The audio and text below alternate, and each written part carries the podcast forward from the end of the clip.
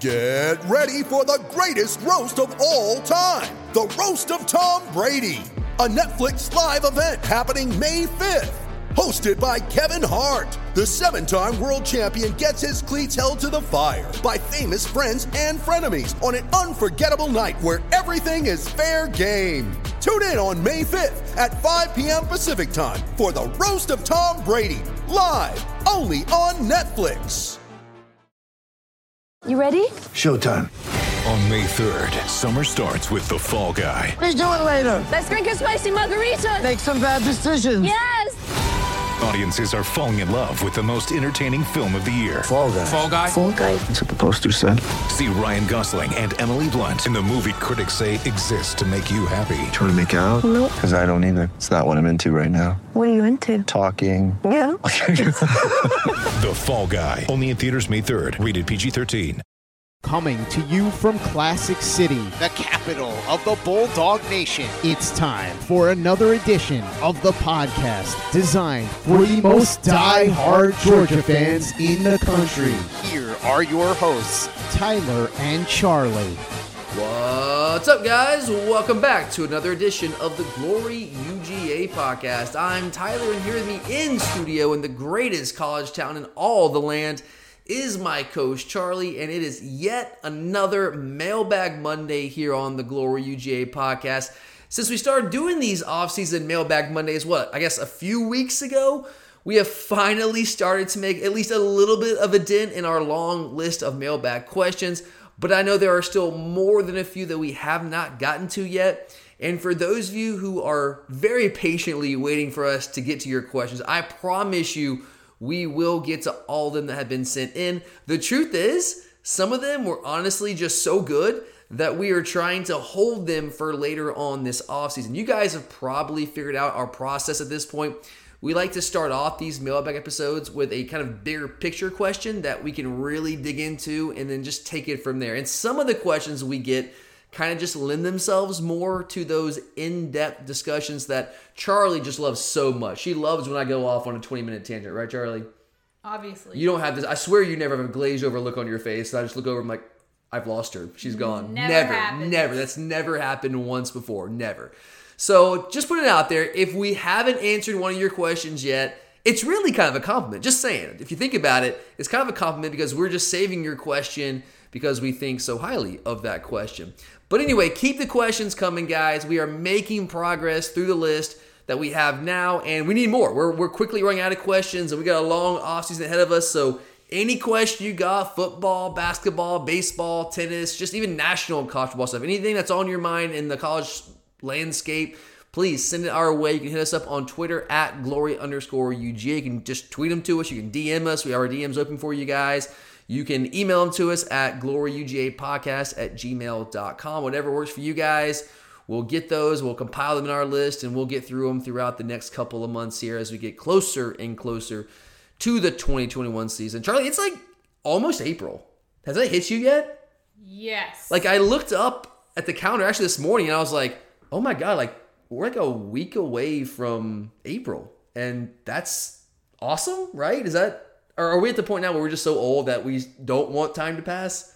I mean, don't wish your life away. don't wish your life away, but like the way my mind has operated all my entire life, especially my adult life, is it's basically football season and then the deep dark despair of the off season, and I'm just trying to get to football season. You have such a positive outlook on life. Well, I mean, I love life. I like college basketball season, but I just I love college football season so much. I love the fall so much that the rest of the year kind of just can't compare. And I'm not gonna lie, like in the past, it's kind of like, just please God, can we just get to can we just get to August? Really, once we get to like SEC media days in the late part of the summer, usually, that's when it's like, okay, now we're like in the home stretch. Then we get to fall camp, and then we get to August, and then you are basically there. So we're getting there. April, we're making progress. We're making progress.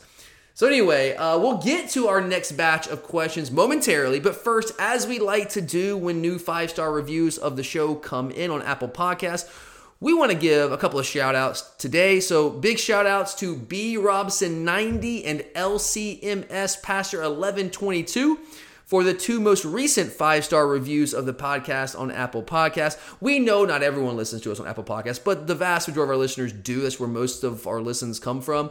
But we know that we, get, we got some of you out there on Google Play, on Stitcher, uh, various outlets out there. There's a bunch of different places. On Spotify, we've got some people out there on Spotify as well. So we know not everyone can actually review us on Apple Podcasts, but we do sincerely appreciate that. We really appreciate the kind words and support for the podcast from B. Robson and LCMS Pastor.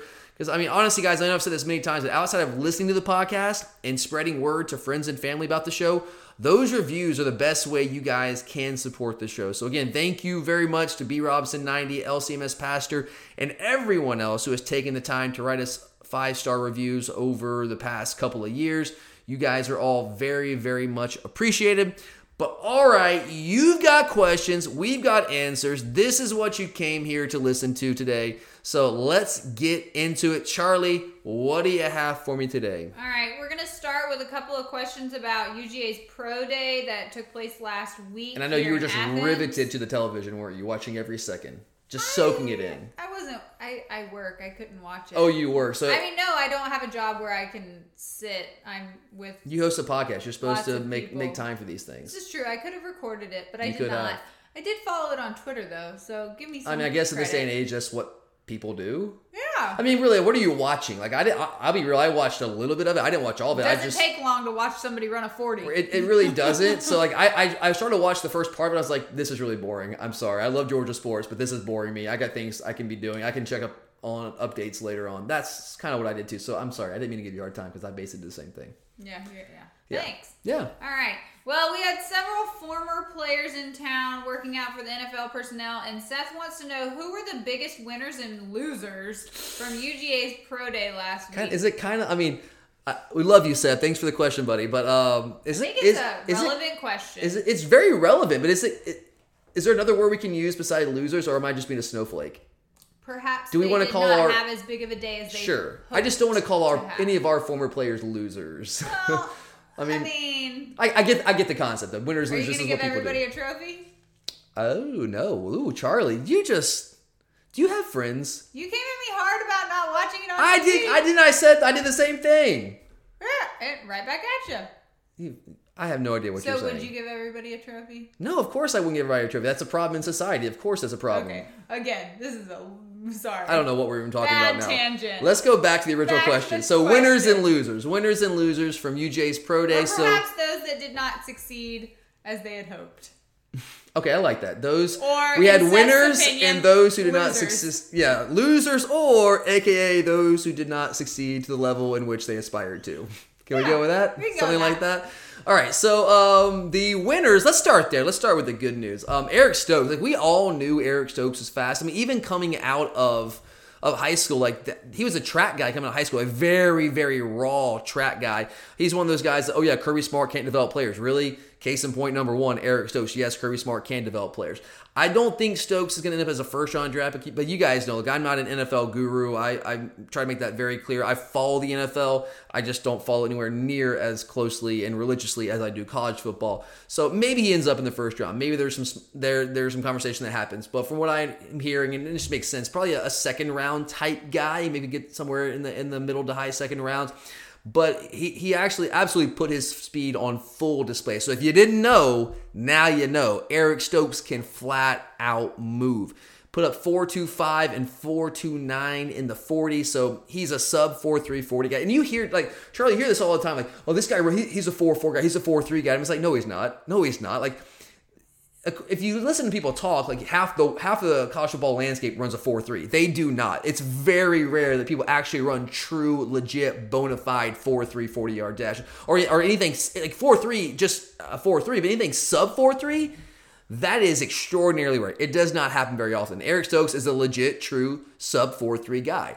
Uh, so those numbers are huge, kind of because that that's his strength coming into this. Is everybody knew he's a fast guy, but you don't want to have one of those things where it's like, okay, well, we think he's fast, but he puts up like a good time. Let's say he runs like a four four one. That's still a really fast guy. That's moving, but that's not going to wow the NFL personnel. I mean, if you're a guy that your reputation is you're really fast and you run a 441, that it's crazy to say this, but it's kind of a disappointment because they're expecting you to put up a big number. And Eric Stokes did not disappoint. He put up those big numbers, those two sub 4, 3, 40 yard dashes. The vertical was good. It wasn't like an, ex- he's not an and, and this kind of makes sense if you watch Stokes. Like, he's really fast in a straight line. His lateral movement is good, but not elite. Uh, and maybe not the most explosive guy, like vertically with his leap. I mean, 38 and a half inches, that's good. But it's, you know, it's not like a 40 or anything like that, which was, to me is like, that's when you start talking about elite vertical leaps. Uh, but he did have almost 33 inch arms, which I think really helped him as well. I think that kind of opened up some eyes. So you look at the, the length there, uh, along with the speed. I think Eric Stokes helped himself, or at least solidified himself in the minds of a lot of NFL personnel as a guy that they, they might invest a draft pick on in the second or third round, somewhere around there. And then uh, the other guy I want to point out here, there's actually a couple guys I thought had had good days, but Azeez Ojulari apparently just wowed everybody. Uh, the guy put up, I've, I've from different outlets. Charlie, you said you were keeping up with the things on Twitter. I was too. I read somewhere that he he put up 26 reps on the bench press of 225 pounds. Then I read a couple other places that was 28 reps. I've seen 28 reps more than I have 26 reps. So let's give Azeez the benefit of the doubt and say he put up 28 reps of 225 pounds, which is big time for him. And the guy moved really well, which again, if you watch him play, that's not all that surprising. He put up what I've got him listed at here is uh, most, well, again, various outlets reporting different things. I did see somewhere that he might have run a 458, but most outlets that reporting his time put him at a 466 and a 462 respectively. Still really good times. And who knows, maybe there was a 458 there and somebody got it wrong. I don't know. I just saw 466 and 462 more consistently there. And he did that at 6'2, 250 pounds. So he's got the strength, he's got the speed. And guys, you you've seen this. You've seen him anchor on the edge, set the edge against the run, and do it very well with a lot of toughness, a lot of physicality. We've seen that strength. We've also seen the speed on full display when he when he gets past the, the, the defensive end is able to kind of burst to the quarterback. We saw that a couple times in the Peach Bowl.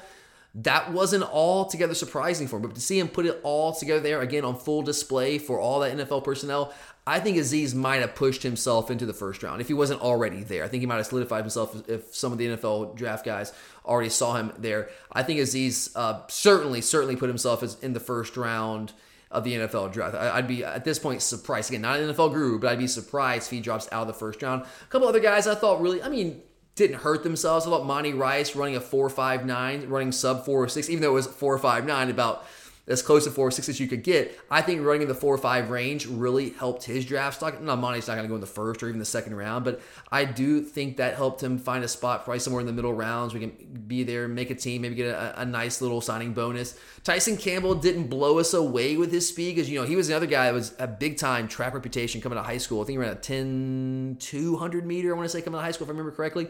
Put up a really good time. Again, 4.37. That's a really fast player. I think somewhere else I had him clocked at 4 4, but I did read a couple places they had 437. So that's moving. That guy, that's that's elite speed. But again, when you think of him as with his track reputation, I think some people were expecting him to maybe run a little bit faster, maybe closer to what Eric Stokes ran in the 4-2 range. So when he runs a 437, even though that's incredibly fast, that was maybe slightly disappointing, but I still think ran a 437 with his length. I think Tyson Campbell, uh, I think he's just fine. I don't think he'll be a first round pick. I think he's a guy who could probably find himself in the second round. Now, for the other side of the spectrum, I will not use the, the L word because I don't want to call our guys losers. Call me a snowflake if you want. That's fine. But what do we say, Charlie? Those who did not perform at the level at which they desired or Those aspired who did not succeed to, to the level at which they, did aspired. aspire. Aspired. Let's go. I like it. I like it. It rolls off the tongue. Uh, man, I hate to do this. Um, Richard LeCounte. Charlie, did you see this? Yes. Richard LeCounte. Well, he was in a pretty bad I know. I- we have to say like this is injury Yeah. impacted. Right? This is impacted by the injury. He's Yes. clearly not 100. percent uh, And and look, Richard was never. I'll be honest. He was never the fastest guy out there, but he ran a. He put up a 4.78. I think Richard runs. Like if he's fully healthy, I think he's faster than the 4.78. I think Richard's probably in like the mid 4.6 range. And I think he has he's a guy that does have football speed. When you get him out there on the field and he starts flying around, he he's got some closing speed. He can move. But in a 40-yard dash situation, clearly that's not the best setting for him. At least it wasn't uh, last week during pro day. 478, that really hurt, especially when you consider he's only five. He measured in at 5'10 and 196 pounds. So it's not like he has big size to compensate for that. Like if you're Kam Chancellor back in the day, come out of Virginia Tech, get drafted by the uh, Seattle Seahawks, and you're a big physical safety you can maybe get away with a 470 because that's not your game. You want to be that, that kind of enforcer. But when you're only 5'10, 196, like you can't be running a 478 and expect to be drafted. I mean, I don't know. I, Richard might not even get drafted now. And that hurts me to say.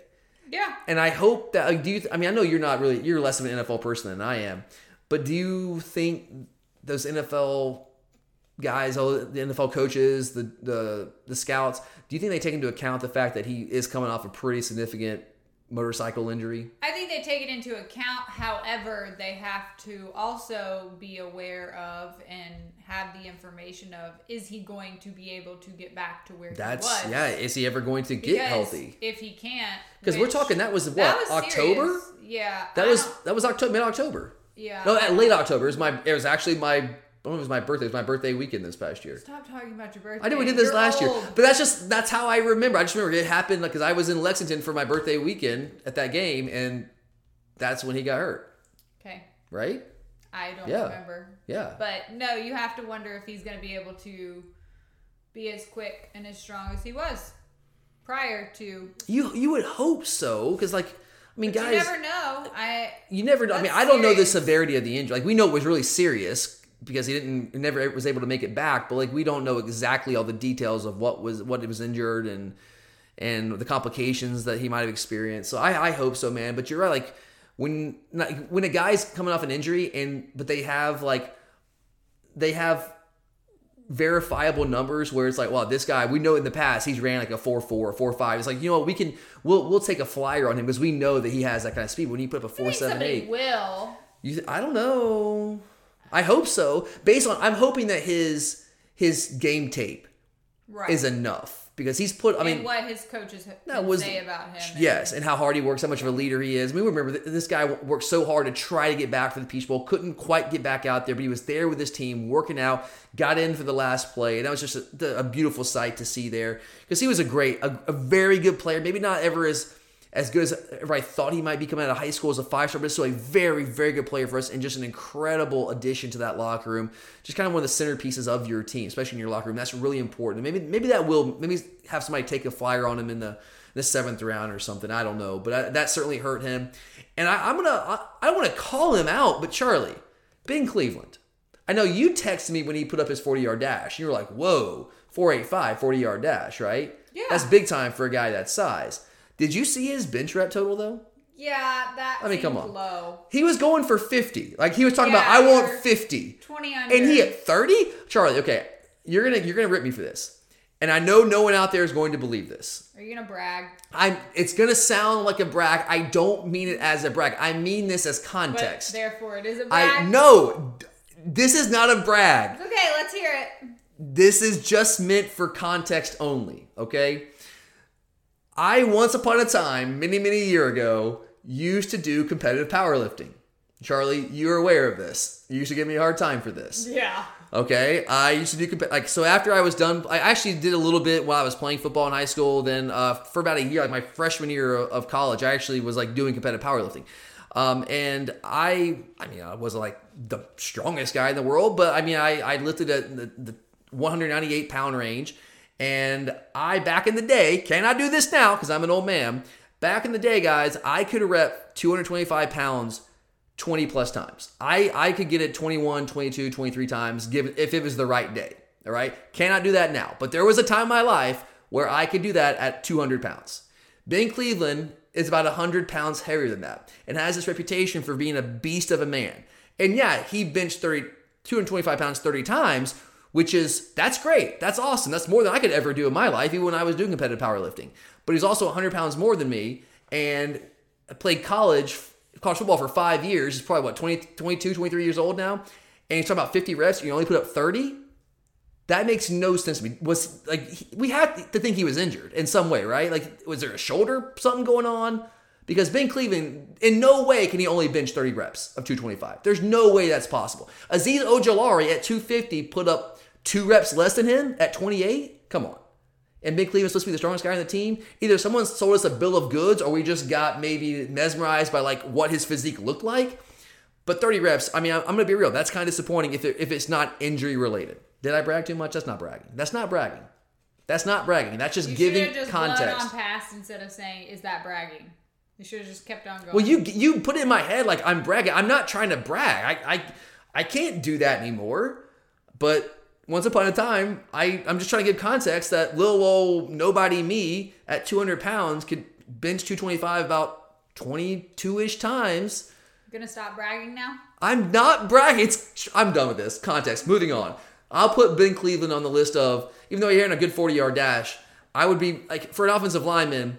I think your your bench press total would be more relevant than what your 40 yard dash time is because you're never going to run a 40 yard dash. Now you need to be able to move. Sure, you need to have some flexibility, but I don't know how much the 40 yard dash tells us there. Yeah, athletic, sure, to a degree, but yeah, I'll put him on again. What do we call this?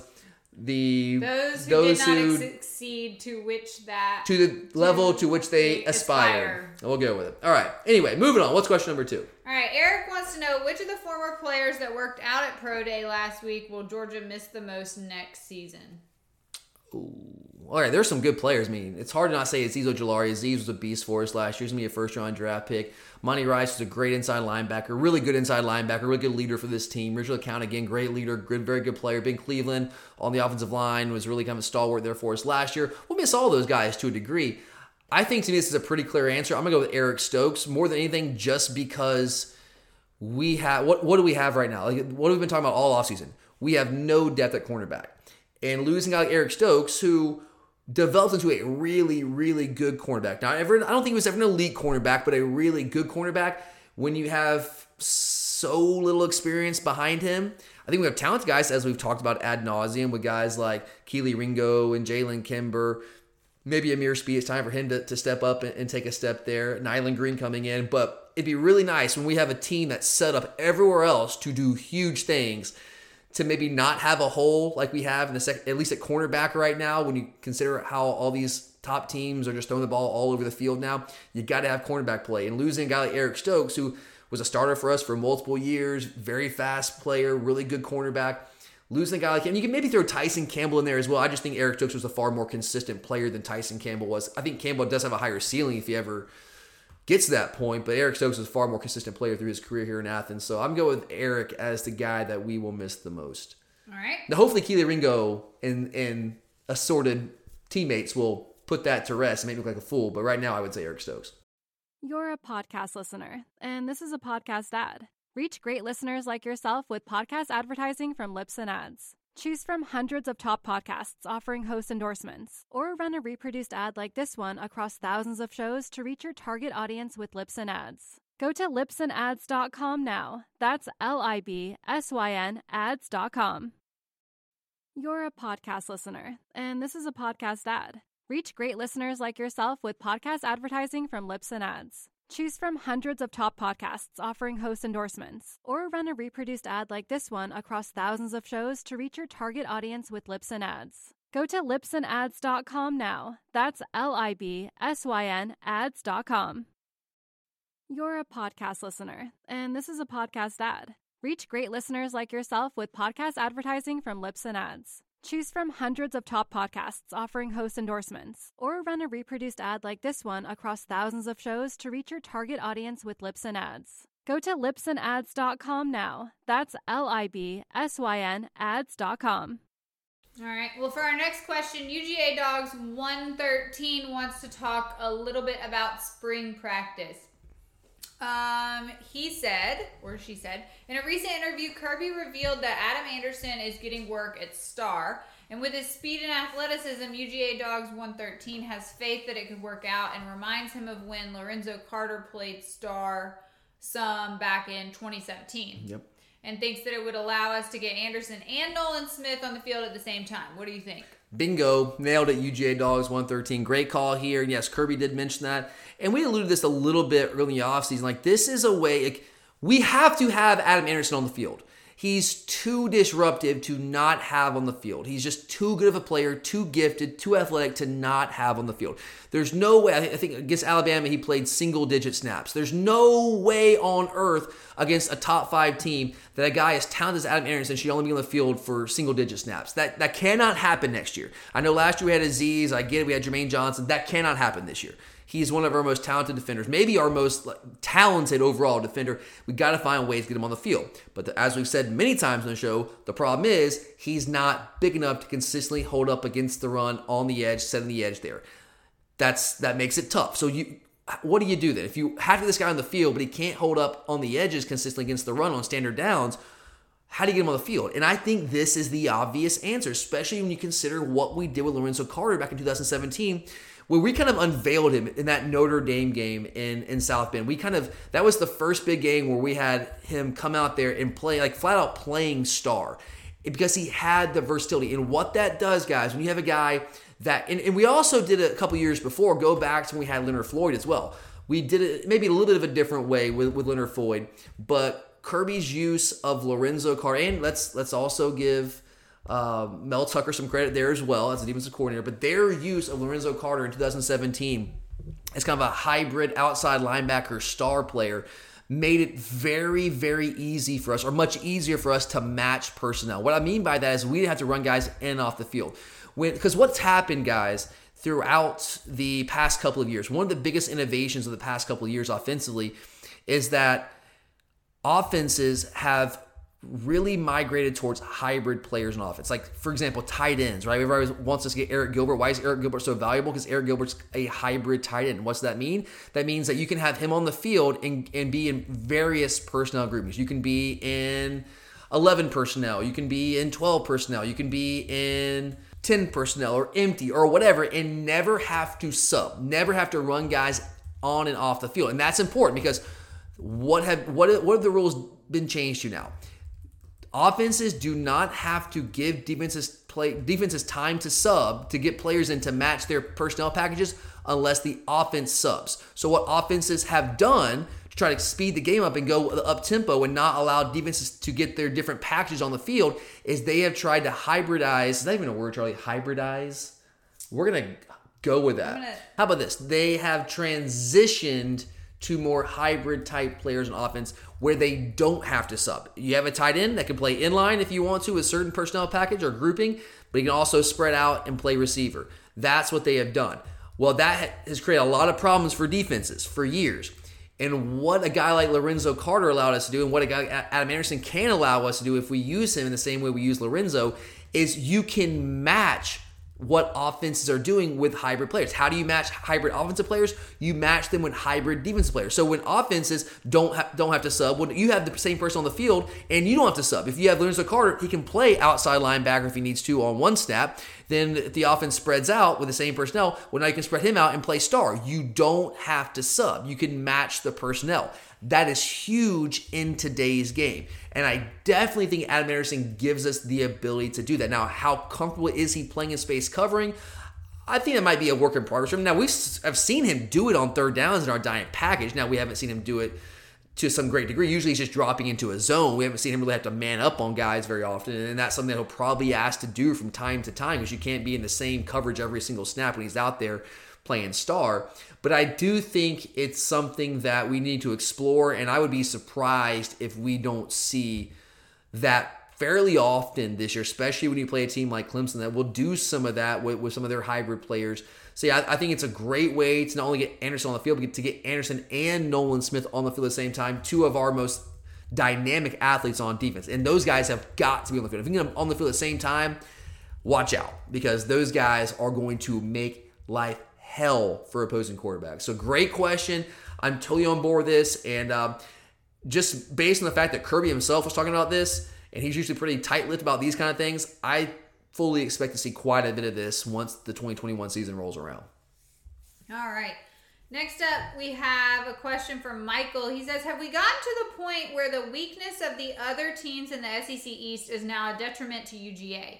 We want to be better, but how much better? And what can or should be done to increase division parity? Yeah, thanks for the question, Michael. I think this is an interesting question, and I don't know if I'm interpreting this correctly. So I apologize if I'm not, Michael, and if I am not answering your question uh, exactly how you want me to answer it, please feel free to reach back out, and I will I'll try to answer it better next time around. But I I would say this: the way I interpret this question is you're saying basically that the rest of the SEC East is weak, and try to tell me if you think I'm crazy. I think what he's saying here is the rest of the SEC is so weak right now, and that hurts us because our level of competition isn't as strong. So that maybe hurts our chances to get in the college football playoff. Absolutely. Yeah, that's kind of what I'm looking at here. So if that's how this question is intended, I would say I'm not so sure it's a weakness um, because I would say this like Clemson plays in the ACC Atlantic. Is that a weakness for them? The Atlantic is terrible. It's a terrible division. I mean, It is terrible. It Syracuse. I mean, Boston get lucky, College. Louisville. I mean, right. But I'm saying, has that been has that been a, an impediment for them? No. I think it's And then it worked to their advantage. they don't really have anyone to play in the championship each year. Exactly. Well, yeah, that's well, that's because the coastal is terrible. The ACC in general is just terrible, really. Outside of Clemson, you have some okay, decent programs here and there, but when Florida State's not up, then it's just Clemson, and it's just, it's there's nothing going on. I mean, NC State's been their biggest competition consistently the past couple years, and like what NC State like. So I would say, I mean, it hasn't really been a, Clem, a weakness for a team like Clemson. So I'm not sure it's a weakness for us. Now I will say this. Here's what I think. I think having weaker competition in your division, if you're in a Power Five conference, especially a conference like the SEC, even if the East is is kind of, I guess, seen nationally as maybe weaker than the West because you don't have Alabama, you don't have LSU, you don't have Auburn, right? Even if it might be seen as a weaker division nationally, it's still the SEC. And the SEC gets so much respect nationally. So I, I- think having a weaker division like that, actually, I think it helps you getting into the playoff like Clemson. There's just no competition. And I'm not saying there's no competition. I mean, the SEC East is stronger than what Clemson has to face because Florida can, at least has the potential to be pretty good. They've, they've gotten their act together more so than they have in the recent past. So I, I think having a weaker division like the SEC East is, at least has been, I think it might help getting into the college football playoffs. I will maybe allow that it does hurt you once you've gotten there because maybe you aren't as tested. Does that make sense, Charlie? Like if you haven't been tested against some of the best teams, maybe you play some of those better teams in the playoff, like Clemson did this year, and you get like run out of town. Yeah. But Clemson's also had a fair amount of success in the playoff too. They've won a couple here in the past true. couple years. So I don't know. Um, and I also say this: like, if the argument is that, well, you're not going to be tested enough when you get to the college football playoff if your division's that weak, you're you're going to play better teams in the playoff, and you're going to get run out of town like Clemson did this year against Ohio State. Well, if that's the argument, I, I don't know if I if I'm down with that because being tested more often means you also have more chances to lose those games, right? You hope that you win, you're good enough to win those games, but you could also end up losing those games. Like, I don't know, this year, for example, right? I mean, try to think about this. If we did not play Alabama this year, we were going to win the SEC East. Yeah, we lost to Florida, but Florida lost to A&M, and they lost to LSU. If we only had one SEC loss, we would have won the SEC East and played Alabama again in the SEC championship game with JT Daniels, a much healthier team with an actual real quarterback. Who knows what could have happened there if we had not played Alabama? So yeah, I, I do think. Now I know Alabama's not in our division. I get that, but I'm just saying like the more tests you have in the regular season, the harder it is to get to where you ultimately want to be, which is a college football playoff. And I get that, you know, that can also help you because strength of schedule, and if you have a bunch of teams that are kind of stacked there, like we had this year with Texas A&M getting left out, you want to have as strong of a strength of schedule as you can so that you can kind of have an edge there if it comes down to that. But ultimately, I don't really know if playing if you're in the SEC, which again is already considered such a strong conference nationally, like year in year out, the best conference. That's the national perception. Even though you might be playing in the lesser division, what is perceived, perceived as the lesser division of the SEC, it's still the SEC. So I just don't think it's a weakness. I don't think it works to our detriment all that much if you if you look at the big picture there.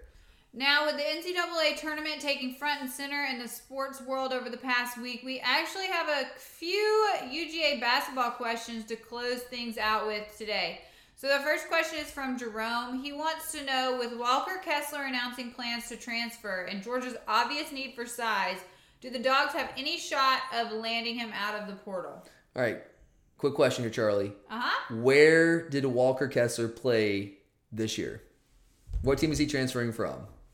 Without clue. cheating. Without cheating. I do not know. I'm sorry. I, don't, I hate it. It's just funny because you just don't. College basketball is just not on your radar. he played at UNC. Oh, gr- oh, oh, I see on your computer. Yeah, great job. Yes, he did play at UNC. Do you know who his brother was? Um, I've heard his name.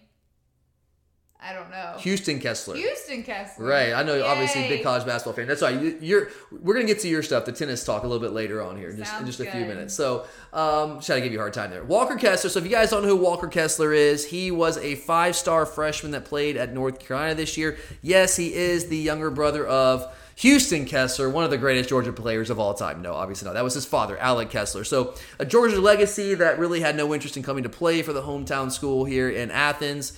And now he is announcing plans to transfer. He didn't play a ton most of the year because North Carolina has a ton of bigs. Garrison Brooks, Armando Bacot, uh, Day'Ron Sharpe. Those guys are all really good. He was kind of like fourth in the pecking order there. He got more time as the season wore on. Basically, he was the reason they beat Florida State a couple weeks ago uh, towards the end of the regular season. But couldn't really crack the lineup consistently there. I thought he should have gotten a lot more playing time. If you ask me, I thought he was a really good. He's a really good player. I think he's more skilled offensively than most of those other guys. He's a seven footer, uh, much much better than his brother Houston. If you guys remember Houston, gotta love Houston. Gave it his all, but was limited athletically. Walker Kessler, not so much limited athletically. This guy is a seven footer that can move. He's very polished.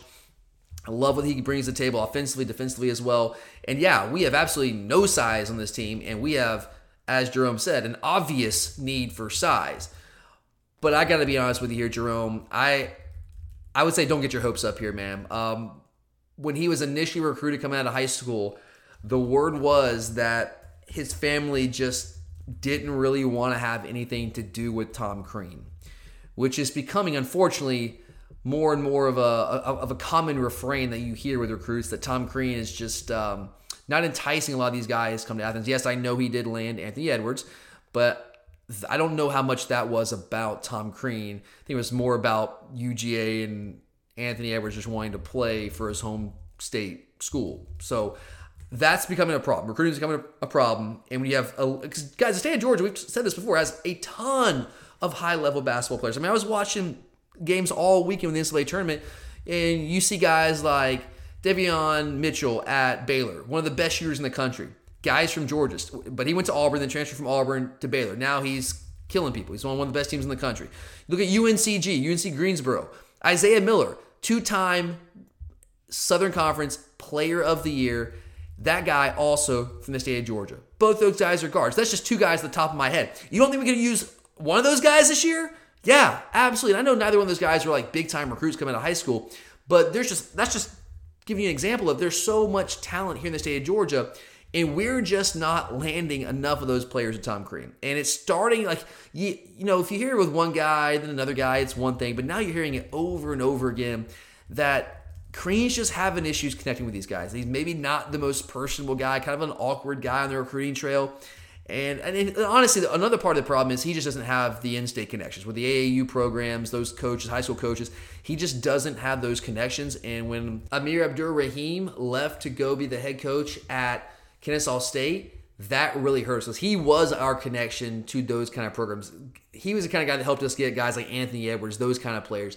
And we really haven't recovered since then the recruiting trail. And it's, it's becoming an issue. It certainly is. So I, I don't know. Like I would like it makes sense. I see why you're asking this question, Jerome. It, it makes a lot of sense. He's transferring from North Carolina. We obviously recruited him very heavily, although he was recruited very heavily by almost every team in the country. But he, he is a legacy here. His dad's one of the greatest players in Georgia history. His brother played here not that long ago. We're the home state school. It makes sense, but you also have to factor in that he told us no the first time around for a reason. Now, doesn't mean he can't come back here and say, you know what, yeah, I just want to come to Georgia. Maybe he sees that we do have such a need for low post pl- players right now. And he's like, you know what, I want to play. I can make an impact. We, he saw what happened with Anthony Edwards. He went first in the, in the NBA draft, and he's having a, a really good rookie season. Maybe Kessler sees that and says, you know what, yeah, I'm just going to come home. But right now, with Tom Crean at the helm and some of the issues that we've had recruiting, especially these big time guys, I just don't know if I buy that right now. And I, I hope that I'm wrong here because that would be incredible. That would be such a boost to our team next year. But I don't know. Right now, I'm really hesitant to say that we have much of a shot here. I really hope I'm wrong. But right now, I just I wouldn't hold your breath. All right, well, that leads us into our next question. Ryan um, was listening to the show last week and says that he knows you said you could go either way on firing or keeping Tom Crean, but he wants to know if you were Josh Brooks and we're watching teams that have a fraction of our resources making runs to the Sweet 16, what would you do regarding Tom Crean? Fire him or keep him? You cannot straddle the fence. I did straddle. I, w- I was straddled quite a bit last week because if you guys didn't hear that, I know basketball is not as popular as football and and in the Georgia fan base, and some of you might not have listened to that episode. But what I said about Tom Crean, Curtis, Curtis is on board just getting rid of Tom Crean right now. And I think I might be leaning that way right now, honestly. But what I said last week on the show with our basketball episode was, um, you know, if we if I woke up tomorrow and I opened my phone up, pulled up Twitter, and saw an alert that we had fired Tom Crean, I wouldn't be upset. Like, yeah, okay, I'm cool with that. Who's next? But if I saw a report that said, you know what, Josh Brooks comes out and says we're keeping Tom Crean for a year, I'd be like, okay, that's fine, I get it, because you know he does have the he does have a history, as I've said several times this offseason, going back to Marquette and Indiana, of taking of building programs. It took him some time, took him a couple years, but year four, especially Indiana, is when he his programs really took off. We've seen it also at other SEC comparable SEC programs, at least from a basketball historical standpoint, like Auburn. Bruce Pearl, I know he's got that program humming right now. It took him about four years to make that happen. So looking at it from that perspective, it's like, okay, well, maybe, you know, giving him one more year might not be the worst thing. I'd be okay with it. I'm not advocating for, like, for sure. I'm not going to stand up and just shout from the rooftops, we've got to keep Tom Crean for one more year. That's basically what I was saying. I, I, I could go either way on it. But if I had to pick one option here, fire him or keep him, I think Curtis made some really good points, especially with the recruiting last week. And the more I think about it, I if I had to pick, if I'm Josh Brooks and I got to make a decision today, I think I would lean towards just moving on. He did make some progress this year. COVID certainly impacted things as it did for many programs, but there are some structural issues in the program right now. And some of it's just Georgia basketball stuff. It preceded Tom Crean, but there are some issues right now within our program. And I've, I've heard some some whispers coming out in the program around town, and it, none of it's really positive. I know that Marquette fired Wojo, so there's some rumors out there uh, about Tom Crean being potentially in play for that job. That he's kind of looking around like he's like we would prefer him to go somewhere else. and he preferred to end up somewhere else, but who knows if that's going to happen? Maybe we're not ready to fire him and pay the buyout, and maybe he's not going to be able to find a place to go, and so maybe he's stuck here another year. And that would be the worst case scenario. If he doesn't really want to be here, we don't really want him here, and he has to be here again next year. Like that, no one wants that. But recruiting is the big problem right now. Because if you want to turn your program around, you've got to get players. How do you get players? You get coaches that can go recruit those players. It's that simple, all right? You either have to be just an incredible X's and O's type coach that can take subpar players and and turn them into a, a really good basketball team, like you saw maybe with Scott Drew for years at Baylor, uh, maybe a guy like Porter Moser at, at Loyola Chicago. Or you have to have a guy go out like John Calipari and just recruit the best players. And even if you're a pretty good coach, maybe not the best X and O guy, but you have great players and you win a lot of basketball games. Now, we're not Kentucky. We can't sell that. But that's what it takes. You have to have a guy that can get players in here or can coach them up. And I don't know if Tom Crean's an X and O guy. I don't think we've seen much evidence that that's the case through his first three years in Athens. And he, everything I've heard about, I've never met the guy personally. Uh, I know he really won the fan base over when he came in here with a lot of energy, a lot of enthusiasm when he first got here. But everything I hear is that he's just kind of an awkward guy in those kind of personal settings and is having a tough, tough time kind of connecting to players. We saw Tye Fagan that he's transferred. Now his playing time decreased as the year went on. Christian Braun's transferred. Jaykwon Walton transferred at the beginning of the year. We've had a lot of guys lead the program. That's not again not altogether unusual. I don't put that just on Tom Crean. It's not altogether unusual in college basketball. But when you start to hear rumors like a guy like KD Johnson might be exploring a transfer, and I don't have anything hard on that. There's just some rumors around.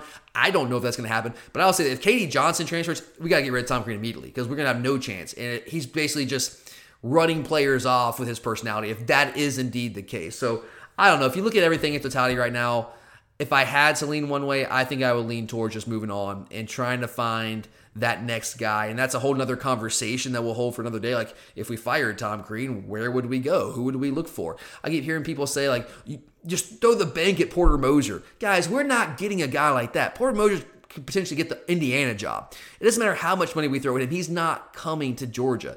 A guy like Wes Miller from UNCG. Maybe he would come here, but as soon as North Carolina opens up, he's probably going to be very high on their list. So then he goes North Carolina. I just I, have seen Rick Pitino, Curtis mention him, and look, is he a great coach? Absolutely. But with the history of scandal in our basketball program, guys, we're we're not doing that. We're just we're not going to go that route. I mean, Josh Brooks would stun me. Maybe you know he has a new AD. He has a different philosophy, but I just don't see that happening. I've seen people say. Chris Beard from from Texas Tech, guys, we're not getting anyone like that. Kelvin Sampson uh, from Houston, he's not coming here. He's not leaving Houston. He's got the thing humming right now to come to Georgia, no matter how much money we offer him.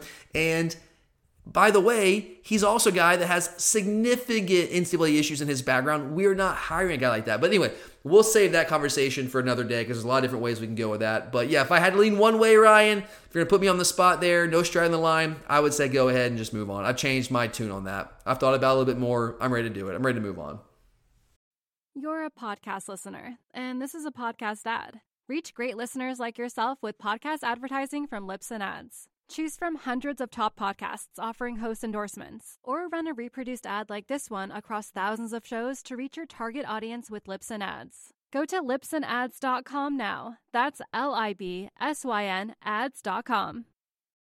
You're a podcast listener, and this is a podcast ad. Reach great listeners like yourself with podcast advertising from Libsyn Ads. Choose from hundreds of top podcasts offering host endorsements, or run a reproduced ad like this one across thousands of shows to reach your target audience with Libsyn Ads. Go to libsynads.com now. That's L I B S Y N ads.com. That's all of the mailbag. That's it? Yep. That's it? All right. Well, since we've got our resident tennis expert, Charlie, here with me today, we're going to close things out with another edition of Georgia Tennis Talk. The third ranked Georgia women's tennis team was off this weekend before heading back out on the road to Kentucky and Vanderbilt this coming weekend. But the men's team was home for a big non conference weekend of top 25 matchups. First up was number 13, Wake Forest on Friday night. Top 25 matchup, Wake Forest number 13. Our guys ranked number 17 coming into the weekend. It was a very chilly Friday night in Athens, got very cold, very windy. And our guys put forth a great effort, but ultimately fell 4-3 to the Demon Deacons after Phil Henning dropped the decisive match in a very, and I think a controversial three-set loss on court three. Charlie, I'm going to start here with the tennis talk. I know you have a lot to say about this match against Wake Forest because you were texting me the entire match about this team and this coach. So I'm going to give you the floor here. First, just tell us what you think of the Wake Forest tennis program. I know most people like Wake Forest. Who cares about Wake Forest? Just get, I know you have some stuff to get off your chest. Historically, they are a very strong program competing The past decade or so. Yes, very, very good team. Tall guys, big guys, play well. However, the three times I now three times I have seen them in Athens, the coach I don't even know what his name is. I don't need to know what his name I don't is. know what his name is. But Let's look it he is not a nice guy. If I was the parent of a player, I would Oh, come not on. Don't want don't hold back. going Not a nice guy. Come on. I would not on. want him going there, my child going there, because he, I don't know. Tony Bresky. Mm, yeah, I don't really care for Tony Bresky. Tony Bresky is a Um, straight up punk. I'm just going to be real. Is A petulant rude. child. He's antagonistic. He's a petulant child, and his players act the same way because when your leadership does things like scream at judges and the head ref, then your players will. I mean, the guy who's like trying to pick a fight with fans one He, year he tried to pick a fight. He's talked trash to our players. screamed at a screamed player at our players, at our players across Yeah. the net, and when their players it incites them to do crazy things. So they've tried to get into it with our fans, with our players. Like unfortunately, tennis. Unfortunately, we lost that match, but yeah, I just don't like him. Well, and, and speaking of losing that match, it came down, as I said, came down to the final match on court three, third set, ended up losing it. But how many controversial, like I'm not gonna say controversial, just flat out horrific calls lost Phil Henning that match. Oh, they were awful. And Not I- even close. eh, yeah, and then at the end of the match, the head ref, which bless her heart, I feel bad for her that Yeah. she had to tolerate his um, asinine yelling. Um, you know, she, he they were complaining that fans were saying things. The fans weren't talking, so she went and was standing near the fans so that they would be quiet. And then they were like, "You're not even going to come over here. You don't need to worry about the fans." It's like you they were just going to complain about anything because they wanted to complain. And then on court two earlier in the match, Zink got some calls, or the pl- guy he was playing called it out, and the judge overruled him. And it happened at least twice. And one of them, he tried to call a let because the ball was rolling in his court, but the ball wasn't even close to his court. Well, and he he called a serve out, but he wasn't loud enough, and it didn't even look like he pointed. And then Zink kept playing Yeah. because he didn't hear it. The judge didn't hear it, so that it's in play. And so the coach was whatever his name, Tony, Tony Bresky. I'm gonna put him on like, blast here. Yelling for several minutes at the judge, and then they had to call over the head ref. So then, by the time it got to court three, Phil was getting horrible calls, and the judge kept saying the um, wait for it. I keep getting UCF and Wake, Wake Forest. Forest, yeah, There- same there, There's a lot of same drama colors. this weekend. yeah. And the Wake Forest player kept calling his balls out. Well, they couldn't all be a smidge out. Well, and they the were at critical moments. The judge kept going, "Oh no, it was out," and then give him the little, little, you know. And I know a lot of you haven't seen college tennis motion. matches. Half the time, judges aren't even watching the match. No. They're, they're literally not watching the match. And so they kind of look up and they're like, oh, yeah, it was out. It's like, oh my God. Because Phil was basically serving to win the match and to win the second set. And the it, the ball was clearly in. It was in. It was clearly in on it. It was Like an ace. three It wasn't even on the line. It was inside the line. Yeah. Like, and it was literally right in front of where I was sitting. I had a, a I had a better view of what even the judge got. Not. It wasn't even close. Not even close. And, and the guy calls it out, which was just a punk move because you know he's, he was losing. He was going to lose that the match at that point. And the judge called it out. It was a, it was a deuce point when Phil and, and we have we played no ad in college tennis. So Phil lost that, got broken, ends up losing the second set, and then ends up losing the third set, and we lose the match. Yeah, And it in the third set, there were multiple horrific calls, horrific calls. Yeah, it so, just got worse and worse. yeah, so I mean, I I, I don't want to be a. I know it sounds like we're being sore losers, but guys, I'm, I mean, I'm talking like just not even close Well, calls. and then even not even involving UGA. When the championship was here last time, Wake Forest was playing UNC up on the upper courts, and it was like you could hear him yelling From the lower courts, yes. like a hundred yards away, and it was like, oh, who's that? Oh, I think that's when we were playing. We had to come back because the to match it was against UCLA. I wonder it was at USC that night. It was one of the one of the teams. It was either USC or US, UCLA that night. I think it was UCLA. We had to come back because they rain delay, and we came back like eleven o'clock to finish the match. And we were down the lower courts. We could hear the man screaming from all the way up in the top courts. Yep. It was insane. And like if you hear like one time I know it's tennis and you have some petulant people who play tennis. It's just it's a country club sport and there's entitlement. Oh sure, all that. It happens from time to time. He's not the first and won't be the last person to argue with the referee. Our guys do it too. I'm not gonna say that we're innocent. But the degree to which this guy has done this and just it's over the top. Oh, and then he was like, at one point, he was like, I'm gonna take this to the ITA. I'm calling the, he literally said, I'm calling the ITA on you. I'm gonna have to. I'm like, dude, oh my god, are you a four year old child? Yeah. And it's just happened every single time we've seen him here in Athens. It's the same thing. Not once, not twice, three different times with the same coach. And uh, his players reflect his leadership. And it's just, uh, at this point, I just hope that we don't ever schedule them again. I don't want to ever play. I mean, it would be great to beat them. I don't ever want to play them again here now. Yeah, it just, it's just, it's just Gives me an Yeah. icky feeling. don't like it. Don't like that there. But that match uh, didn't go our way, unfortunately. I think we kind of got cheated there. Call me a sore loser if you want, that's fine. But the guys did not hang their heads. They bounced back with a big 4 2 victory over number 21 UCF. Who I know you might say, "What's UCF? Who cares?" Guys, they're that's a good program. They've already beaten Florida State. They beat Miami. They gave number ten A and M a run for their money in a tight four three loss. They have one of the best singles players in the country on court one. And oh yeah, by the way, they're coached by John Roddick. If you don't know that name, yes, that's Andy Roddick's brother, who is uh, used to be a, he's a former Georgia player, former Georgia assistant coach with Manny Diaz for a couple years. Uh, won a national title in 2001. Went coaches brothers in the pros for a little while. Built the Oklahoma tennis program up to a, a powerhouse. They had a couple. Uh, I think it's two or three runner-ups in a row not that long ago. He takes a job in, in Central Florida and he's building that program up. They are really an up and coming program. And for a while, it looked like this match wasn't going to go our way either.